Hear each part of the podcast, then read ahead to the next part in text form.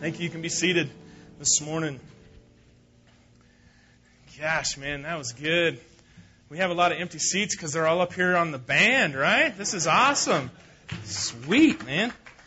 Good playing. Oh, man, it's great to have you here at Grace Church, and uh, we welcome you and just are, are thankful that you have uh, just chosen to be here to worship with us and to, uh, man, just to be with us. This morning, we're going to continue our series through the book of Esther. So, we're going to be in Esther chapter 2, starting in verse 19, and we're going to go all the way through chapter 3 today. And, uh, man, God has just uh, has really been using this book to, to minister to me personally. I think He's been using this book to minister to a lot of you. And so far in Esther, we've seen that God uses broken, messed up people. I mean, one of the sayings here at Grace Church is no perfect people allowed. Okay? None of us are perfect. We're all dealing with different varieties of brokenness, different uh, varieties of sin. And uh, so you're in a good place. If you're feeling broken, you're feeling confused, you're feeling like you're just struggling, you are in a good place this morning because we're all um, dealing with our, our flesh, we're dealing with sin, we're all trying to, to figure out how to get through this uh, walk of life, right? And so we've chosen um, to follow God many of us here, and God is is revealing himself to us, and he does that through his word. That's why we look to his word for instruction, for teaching, and uh, he does that through his word. We serve a God who speaks. Okay? Man, there's a lot of false gods out there. There's a lot of gods that are worshiped, but none of them speak. None of them listen. None of them care. Um, we serve a God who speaks, and he speaks to us. He speaks to you. He speaks to me. So, so far in Esther, we've seen that God uses broken, messed up people. He uses us in spite of our flaws and our failures. God made us. He knows our hearts, our minds, our intentions, and regardless of all of that, He still allows us to play a part in building His kingdom here on earth. It's truly amazing. In spite of our brokenness, He still loves us, He still uses us. As we continue our study today through the book of Esther, I just want to be upfront with you about my goal. You say, man, who is this guy? You know, what is this church about? Let me just let me just be forthright with you about my intentions, about my goal. My goal, my intention is to lead you to life change. To lead you to a place where you are actually different, where you are closer to Jesus Christ. Because if you come here week after week and you continually leave here unchanged, you, you continually leave here unchallenged, something's amiss. Something's wrong. My job, my intention, my goal is to lead you closer to Jesus Christ. That's, that's my intention. I'm trying to be forthright. That's my desire. That's my goal. Pastor Bill Hybels says the truest definition of the word leadership is to take someone from here to there. Okay, that's the truest definition of the word leadership. So, my goal as your pastor is to lead you from right where you're at, right where you're at, to a place that is closer to Jesus Christ. To take you from here to there. And hopefully, you can see yourself, as we study through the book of Esther, hopefully you can see yourself in these stories and, and you can make the necessary changes in your life through the power of Christ to be more like Jesus Christ. So, uh, so let's open the Bible this morning to Esther chapter 2. We're going to begin reading in verse 19. And uh, if you don't have your Bible, um, you can see the verses up on the screen. You can follow along with us. So, Esther chapter 2, beginning in verse 19, it says, Now when the virgins were gathered together the second time, Mordecai was sitting at the king's gate. Okay, we've been looking at Xerxes' kingdom. We've been uh, looking at, at, all the wealth and, and man, just the uh, uh, enormous amount of uh, money that was in this kingdom. So much so that he had couches that were made out of gold, you know, in his palace. And uh, when he talks about the king's gate, this is the business district. This is where all the business took place, and uh, it's called the king's gate. Esther had not made known her kindred or her people as Mordecai had commanded her. For Esther obeyed Mordecai just as when she was brought up by him. So Esther continues to keep the fact that she is a follower of God a secret. The fact that she's a Jew, she's keeping that a secret. She's an orphan, and her adopted father, Mordecai, commanded her to keep silent about being a Jew, about being a follower of God. So let me just start out this morning by asking those of you that follow Jesus Christ that say, Jesus is my God, is that you? Like you say, Jesus is your God, but uh, you keep Jesus a secret. You don't want anybody to know. Is that you? Do you know people that are like that? I mean, do you, does anyone know that you are a follower of God, that you love Jesus? Do people know that you love God? You know, I, I would say we, we've got to use wisdom, right, when it comes to sharing our faith. I mean, some people, to be honest with you, some people have no business sharing their faith because their lifestyle, their actions um, speak completely the opposite, right?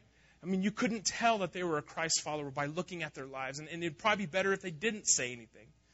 Um, in high school, I worked at Lori's Family Dining. Okay, I grew up here in Durango. How many of you know where Lori's Family Dining is? If you're raising your hand, you've been um, uh, the the old location on Main Street, not the one that was in the mall for a little while. Okay, if you raised your hand, uh, you've been here too long in Durango. But I actually worked at Lori's Family Dining in high school as a busboy, and uh, uh, they hired a new kid to come in and to, to bus tables with us. And I say with us, I worked with one of my best friends growing up, Jeremy. He and I were bussing tables, and they hired a new kid. And this, this kid came in, and he was very outspoken about his faith. The problem was, is he was trying to convert everyone during the lunch rush, right? He was trying to convert people when he should have been working. And uh, he was one of the worst employees I have ever seen in my life. And it was so bad, I, I finally had to confront him. And I told him, man, you got to stop. Like, it's awesome that you love Jesus. That's great. But you got to stop trying to convert everybody on your, you know, especially during the lunch rush when it's really busy. We're supposed to be working hard. Um, you need to stop because you're hurting the cause of Christ. right? His words were not matching up with his actions. And, uh, you know, I had to tell him, like, gosh, nobody's been converted because they all hate you, you know? They all think you're the worst employee, man. You got to knock this off. So we need to use wisdom when it comes to communicating our faith. Man, I encourage you to, to do your best to make sure your actions are matching up with your words. We need to use wisdom when it comes to communicating our faith with others, but I would say if nobody knows, like no one knows that you're a follower of Jesus, that's a problem. Um, we can't bottle it up and we can't keep it to ourselves. You know, I think in our society, there's a lot of people who think faith is a private matter. You know, they're like, don't, don't talk to me about my faith. That's between me and God. And so I have to ask, is our faith a private matter? Should we keep silent about our faith? Is that something that's so personal? We, we shouldn't really push that on anybody. We shouldn't open up about it. We should keep it to ourselves. I would say no. There comes a time when we have to speak up. And, and listen, actions do speak louder than words, but words are important. There comes a time you have to speak up about your faith man, it, it really boils down to your motivation, like what's going on in your heart. It, it really boils down to your intention. It boils down to the leading of the Holy Spirit, looking for those opportunities when God allows the opportunity to arise for you to share your faith. Man, your motivation, your heart intention, the leading of the Holy Spirit, they all play critical roles when it comes to sharing your faith. But sadly, many of us who call Jesus Lord we lack an urgency for eternity. In church, I, think sometimes I just have to remind us there is a real heaven and there is a real hell. And there is eternity. And sometimes we lack that urgency. We get so focused in life and the mundane things, we lack an urgency for eternity. Man, are you praying for your friends and your family and your coworkers? Are you trying to live like Christ in front of them? Are you trying to just love them towards Jesus Christ. Like Esther, many of us are afraid to, to be identified with Jesus Christ. And before I sound like, man, he's up there and he's just kind of speaking down on us, I struggle with this too, church. Okay?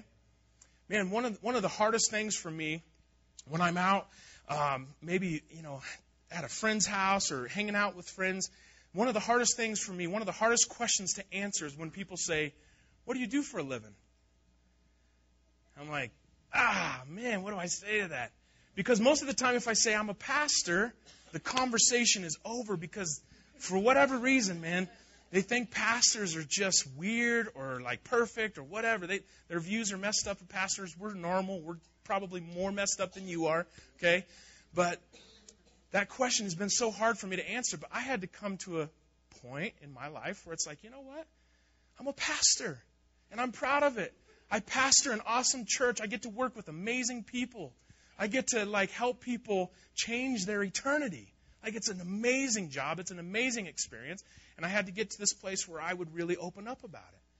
But I'm, I'm trying to say, church, I understand. There's, there's a difficulty sometimes opening up about your faith and taking that step of faith to say, I'm a follower of Jesus. You need to know him. Like it's it's tough, it's difficult sometimes. Matthew 10 verses 32 and 33, Jesus has some hard words for us.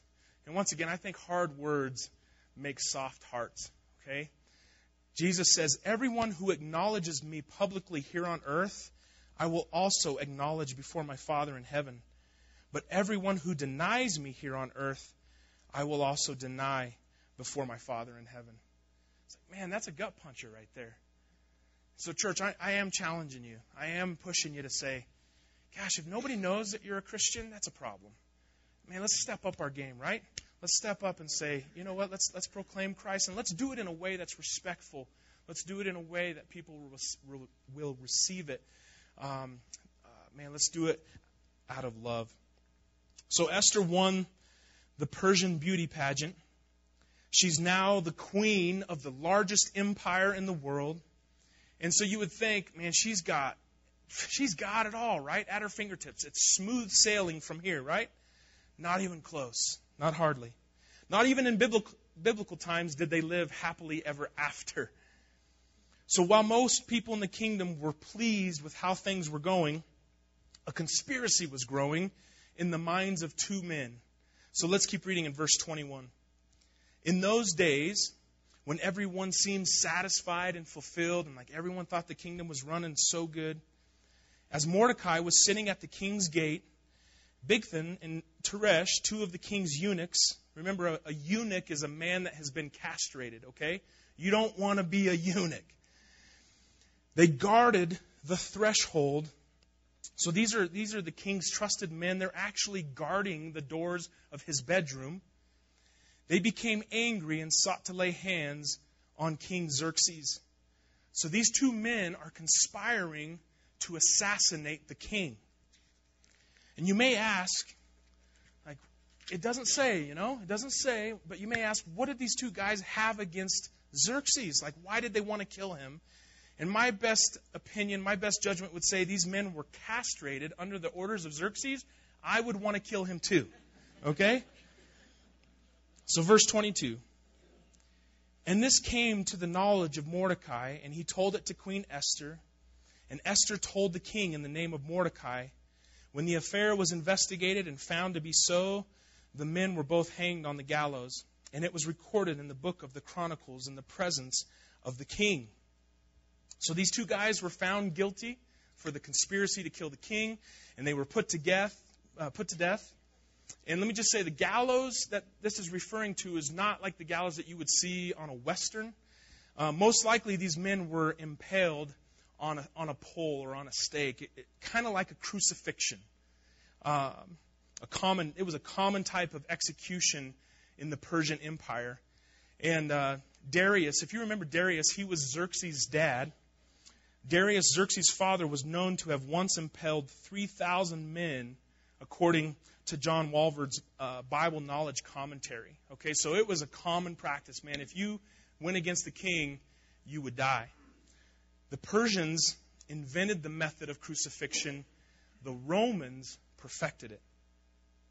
So the closest, the closest two guys to the king, the ones that were guarding his bedroom, were the ones who betrayed him. The ones that were closest to him were the ones that betrayed him. And so it is in our day. In business, in government, in ministry, betrayal usually comes from the inside. So this morning I have three lessons. I want to give us three leadership lessons. Uh, leadership lesson number one is be careful who you trust. Be careful who you trust. Trust is so fragile. Trust is at the core of leadership. And this can be, man, this can be such a double-edged sword for leaders because you cannot be an effective leader without giving trust away. But some of the most painful experiences come when people betray your trust. So don't be quick to give away your, your trust. Don't be quick to just trust everyone. You know, we've seen, even in recent events, it's important to know who your co pilot is, right? It's really important to know who your co pilot is. It's a very important trust. Who, who are you working alongside? And I would also say to those of us that have broken trust, repent. Repent and, and change your course and begin rebuilding that trust as quickly as you can. And I would also ask those of us that are serving in a supportive role. Maybe it's to a boss, maybe it's to a pastor, maybe it's to a leader of, of, of some sort. I just would ask you to ask yourself what's your motivation to serve? Are you truly serving? Or are you looking to take the position of the one you serve? Are your motivations pure, or are you uh, attempting to deceive those you serve under? What's your motivation? Why are you doing what you're doing? It's so important that we have that nailed down in our hearts. Is your heart pure in your service? So Mordecai, he foils the uh, assassination attempt, and then the story takes a very strange turn of events. Look at verse 1 of chapter 3. So Mordecai just saved the king, and then in verse 1 it says, After these things, King Xerxes promoted Haman, the Agagite, the son of Hammedatha, and advanced him and set his throne above all the officials who were with him. Like, are you are you kidding me? like, wait a minute, hold on just a second. I don't know if I read this right. Didn't Mordecai just save his life? Didn't he just save the life of King Xerxes? So why didn't he get promoted? Who's this Haman guy? Like, where did he come from? All of a sudden, he gets promoted. Isn't that the way life goes sometimes? Like, life can be so painful. Life can be so confusing and unfair. Sometimes life just doesn't make sense. Like, maybe you're thinking that right now. Like, why haven't I gotten promoted? I mean, I work harder than anyone else, and they always use my ideas. Man, everything the boss asks me to do, I do it as hard as I can. How come I'm not being promoted? Sometimes life doesn't make any sense. Sometimes life isn't fair. So the evil Haman is promoted, and he's given authority. Proverbs 29 2 says, When the godly are in authority, the people rejoice. But when the wicked are in power, they groan. You wonder how the country's doing? Just listen for the groaning, okay? And that'll tell you where we're at. Look at verse 2 of Esther chapter 3. And all the king's servants who were at the king's gate bowed down and paid homage to Haman, for the king had so commanded concerning him. But Mordecai did not bow down or pay homage. This is a critical moment in this book of Esther. Okay? Mordecai makes a critical decision here. He makes the decision I'm not bowing down. I'm not bowing down to this Haman guy. This is great, church. All of a sudden, we see a little righteous anger being stirred up within Mordecai. And before, remember, before we saw him, he was just uh, going with the flow. He was passive. He was not standing up to injustice when he should have. But now Mordecai grows a spine, right? As a Jew, okay, he was a Jew. As a Jew, bowing down to any person or thing on this earth other than God was considered idolatry. The Torah, okay, the first part of the Old Testament clearly stated, You shall have no other gods before me. And so Mordecai, he can't take it anymore. He's finally getting to a point where he says, You know, enough is enough. It's time for him to do the right thing.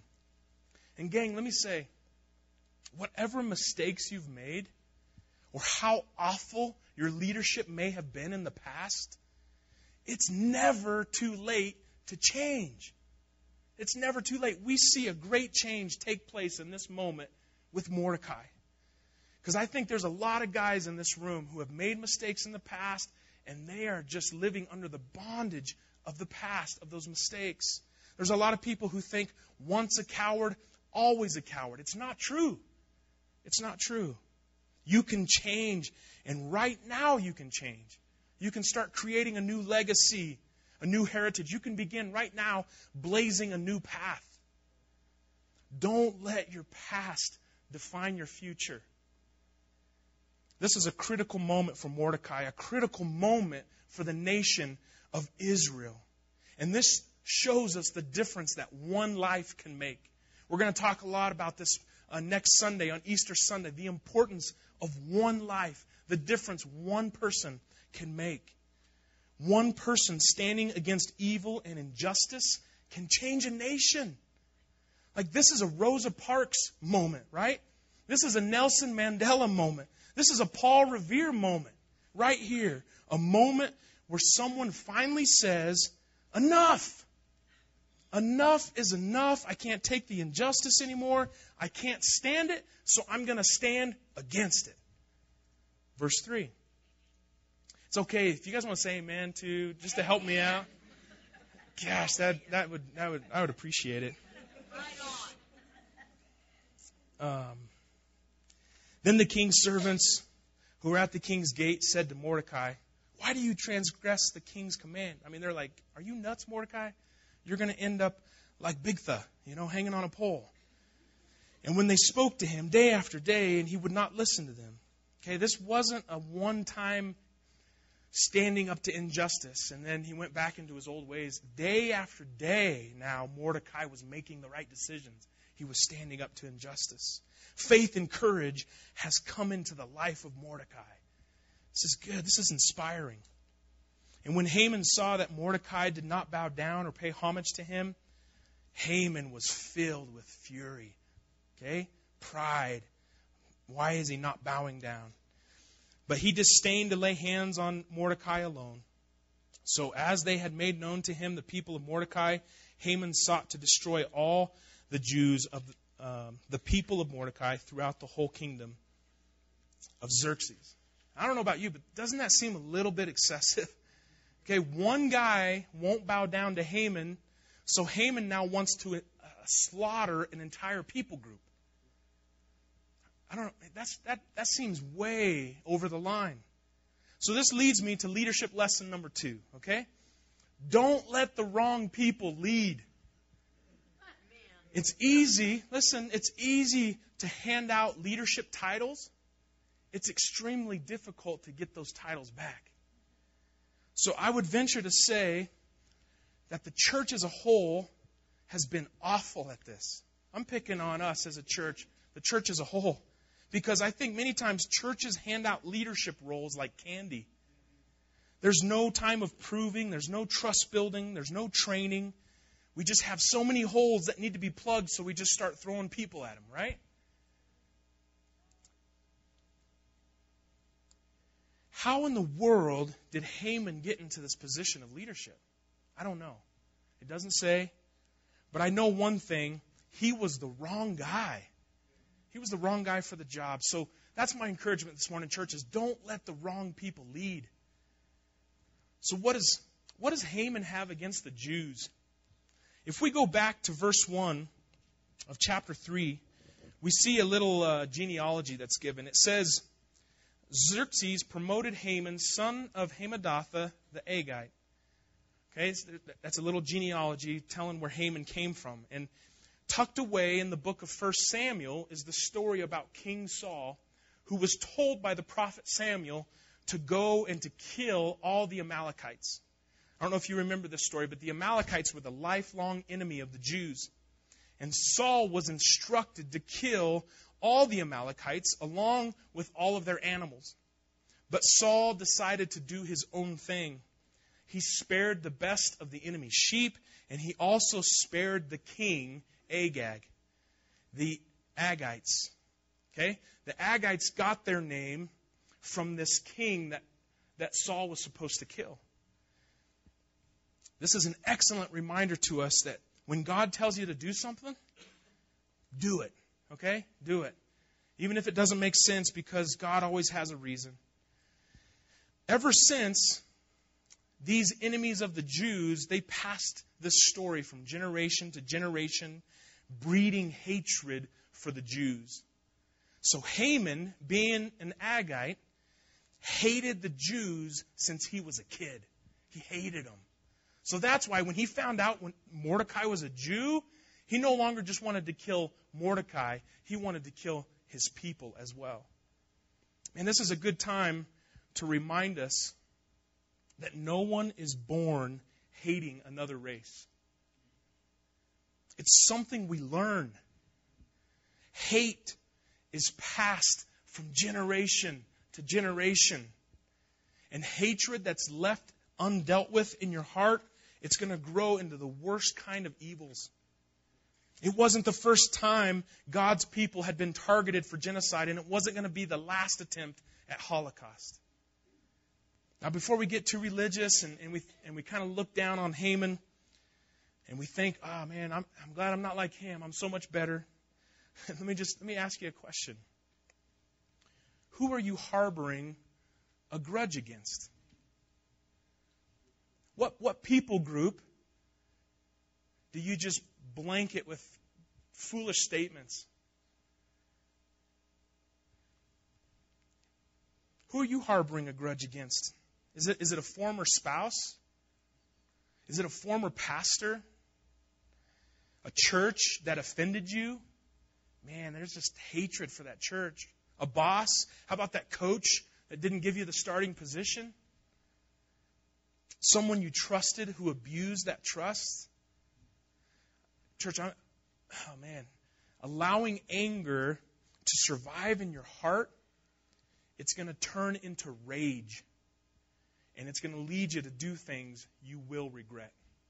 You have to deal with that anger. Maybe you've been taught to hate people because of the color of their skin. It's pure evil. It's pure evil. And the only way to overcome the inner problem we all have with evil, the only way to walk in victory is through the power of the Holy Spirit of God. Were it not for the Holy Spirit in my life, my grudges, my lack of forgiveness could grow into thoughts that would shock you. And I know your thoughts would shock me. So let's deal with the hatred, church. Haman had no power from the living God to help him get rid of the hatred, to help him get rid of the prejudice, to help him live above the powerful grip of revenge. Remember the verse that says, Revenge is mine, saith the Lord? It's not our job to pay people back for the evil that we think they did. That's God's job. He's the judge. Verse 7. In the first month, which is the month of Nisan, that's April, in the twelfth year of King Xerxes, they cast Pur, that is, they cast lots. They're doing business, they're making decisions in this kingdom by the roll of a dice, okay? Minions, I tell you. Before Haman, day after day, they're making decisions with the dice. And they cast it month after month till the twelfth month, which is the month of Adar, which is March. Then Haman said to King Xerxes, There is a certain people scattered abroad and dispersed among the peoples in all the provinces of your kingdom.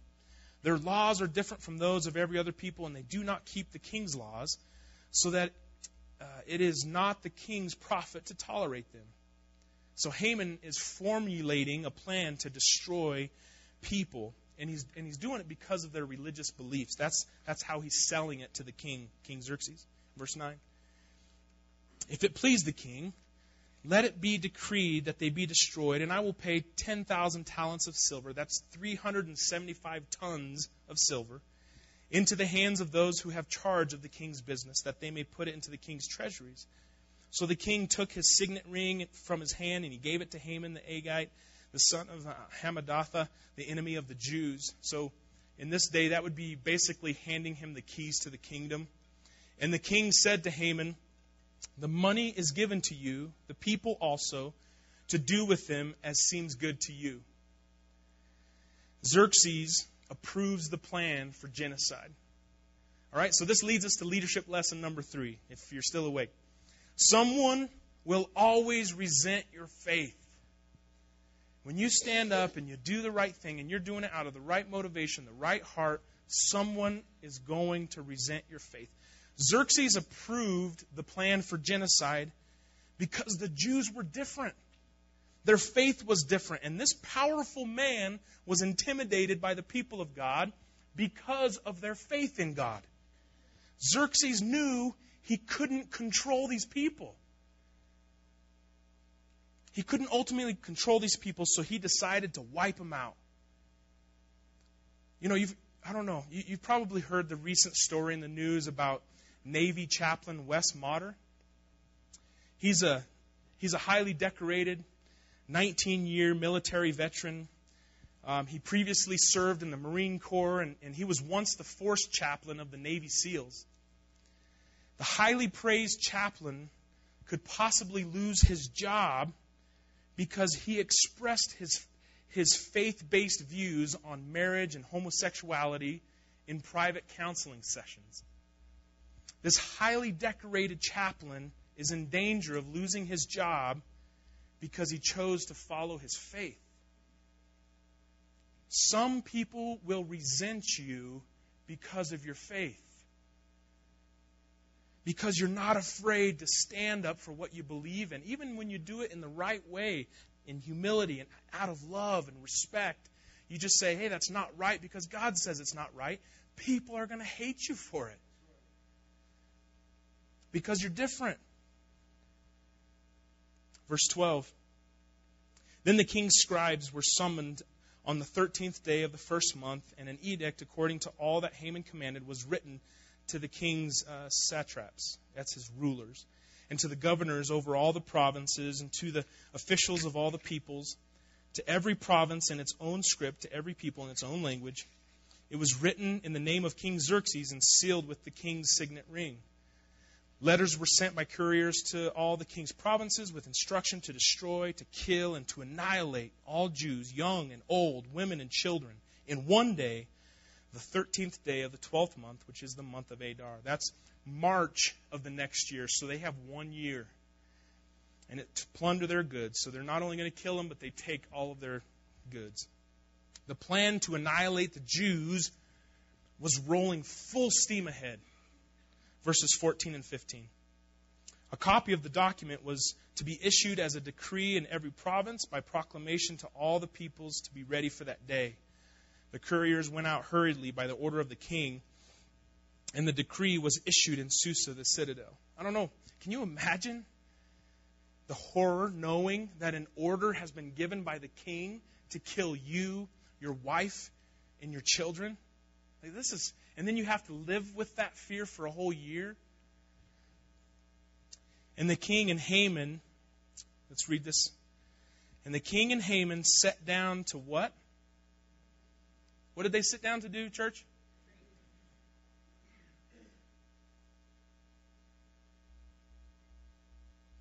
That, that, that makes me sick.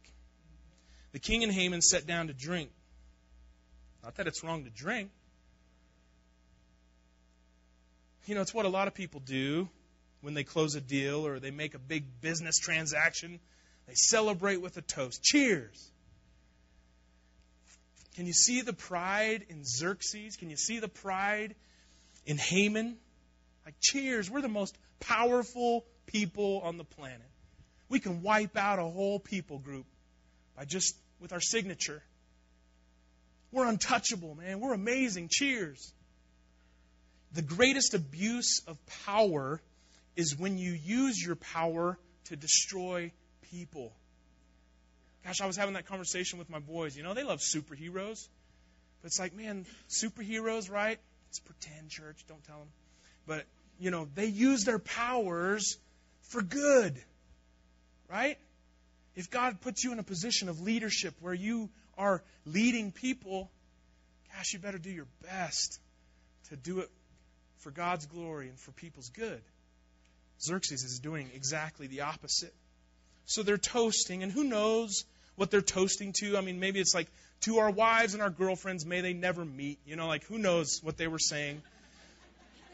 But we see a glimpse, like we see a glimpse into the ivory tower of Xerxes. But now, kind of travel with me, okay? You're, you're looking into the ivory tower, but kind of pan down now to the streets. And it's a completely different scene. Isn't that the way it kind of works?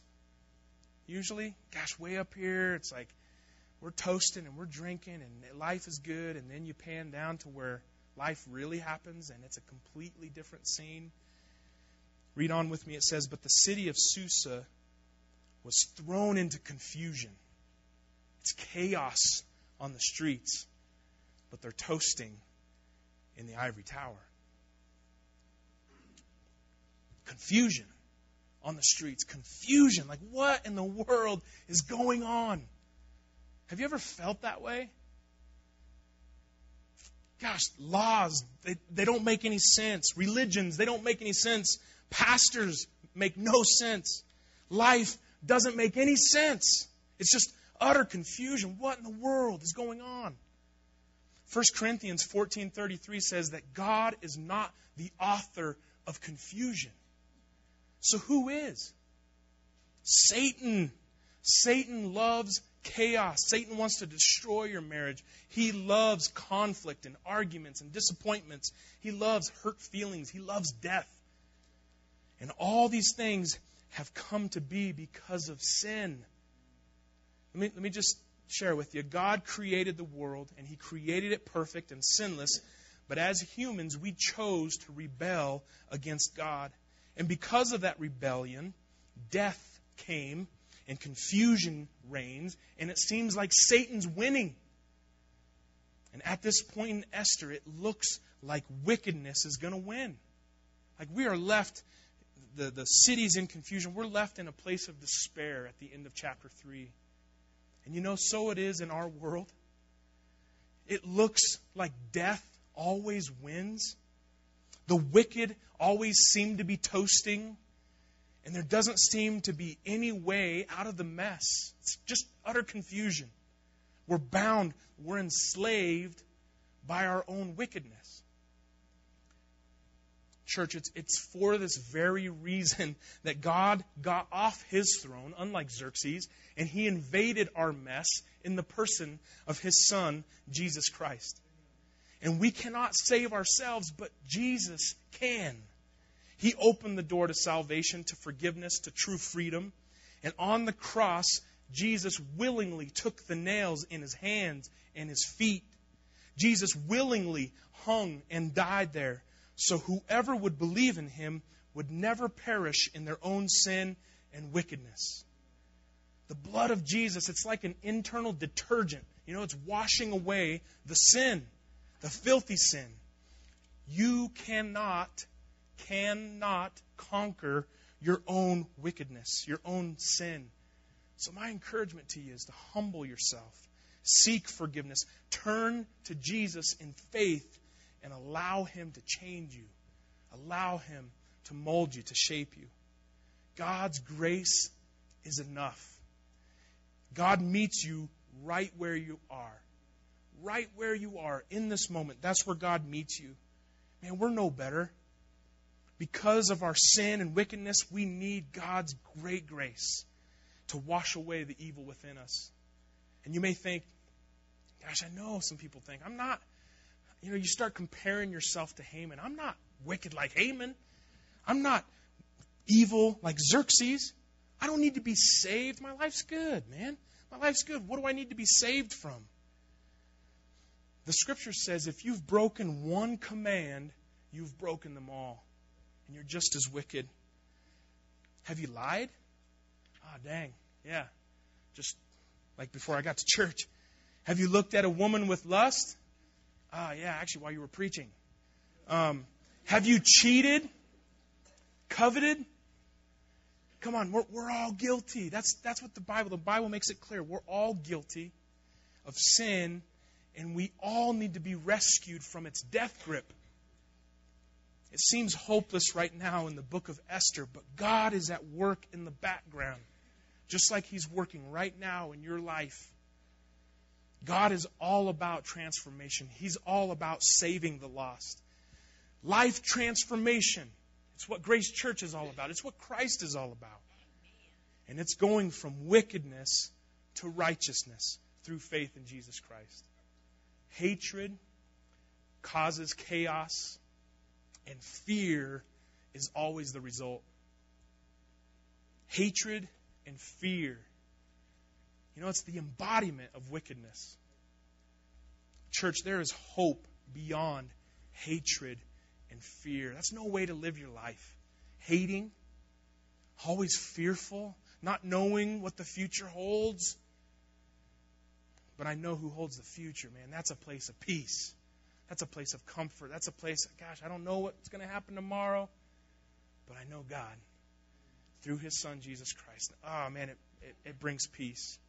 And it takes the hate away to where, man, we can em- embrace people of other colors, right? And we can be unified around the cause of Jesus Christ. I'm going to invite the band up this morning. Um, and uh, they're going to come up and they're going to play an instrumental, actually. They're going to play a song this morning. And as they come up, here's, here's what I would ask of you. I just want us to sit and I want us to reflect. And I'm going to ask you to pray. And you might be here this morning you're like, man, I've never prayed a day in my life. Well, you could just be the one that just answers these questions then, okay? It's good to think about your life, think about where you're at. I wanted to just give you an opportunity, give you a time to kind of meditate, to reflect. But ask yourself these questions Why am I so confused? Like, what, what's, why am I so confused? Am I fully surrendered to the author of peace, Jesus Christ? And if not, why not? My dad, when he would preach, he would always say, What are you going to do with Jesus? That was one of his sayings, man. What are you going to do with Jesus? And that's something that we all have to come to a conclusion. What are you going to do with Jesus? You, you, you either love him and serve him or you don't. And, and I would say if you don't and you, your life isn't surrendered to him, I think it's important for you to. Why not? Why not? Maybe you could ask yourself this question Who am I holding a grudge against? oh man, this person, every time I think of them, I just, I, I want to punch something, you know? Who are you holding the grudge against? Who do you need to go to and ask forgiveness? You need to go to that person and say, Gosh, I was wrong. And let me just, I'm stepping on toes right now. But let me just say, with all those questions, you might add some more of your own, but I want to ask you to commit to do something today. Commit to do something today. Not tomorrow, today. So when you walk out of this place, it's like, oh, that was a good message. Cool, Pastor Justin. And then you forget about it, right? Make a commitment today to say, I, I need to call my dad, man. We haven't talked in years. And I need to say, like, my dad's wrong, man. But I haven't forgiven him. I just need to call him and say, I love you, Dad. I don't know why I love you, but it's just because of Jesus. How about that? Maybe you need to call a mom or an aunt or an uncle or a coworker, whatever. Just commit to take action today. Because we don't want to mess around, play church, just leave here unchanged. Let's be world changers, man. Let's go do something and make a difference. Let me pray. Father God, I pray that we wouldn't play games with you. And I pray we would be completely surrendered to who you are. And Father, I pray for those who are in that state of confusion right now. I just pray that you would make yourself known to them. And Father, that you would show them that you are good. And I pray that, they would know you are the author of peace. And the scripture says it's the kindness of God that draws men to repentance. Gosh, I just pray each of us would fully surrender to you And even in those moments where it seems like evil is going to win, help us to trust you. Help us to follow you, to do what you lead us to do. Thank you for your forgiveness, Father. Thank you for your grace. I, I hate to think what I would be without it. Holy Spirit, I pray you would move in the hearts of men and women and children during this time of introspective reflection and prayer. I pray that you would speak to us. In Jesus' name we pray. Amen.